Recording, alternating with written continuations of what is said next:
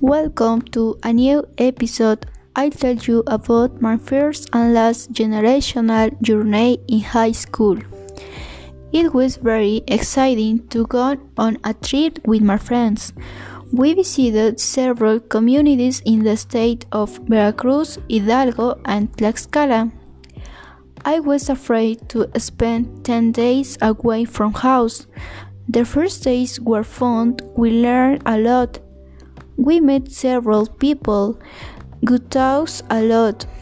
Everyone was responsible for getting up early, having breakfast, and being ready at certain time to make the tours. One day at night, we went out to dinner, and there was a friend in Apan, Hidalgo.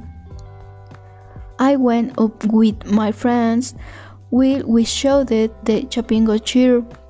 When we got to the room, we had to make the report of the day because we had to deliver in the next morning.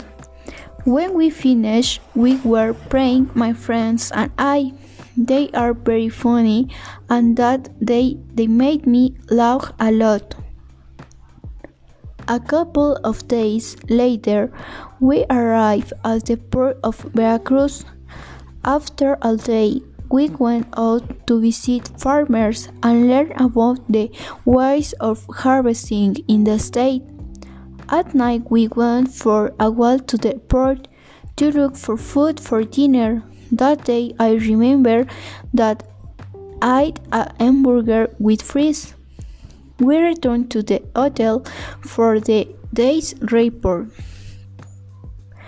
I was confused that on the seventh day I was ready to try it, and when I talked to my dad, I had a couple of tears, but he gave me a lot of strength and told me it would be last. I really missed them a lot.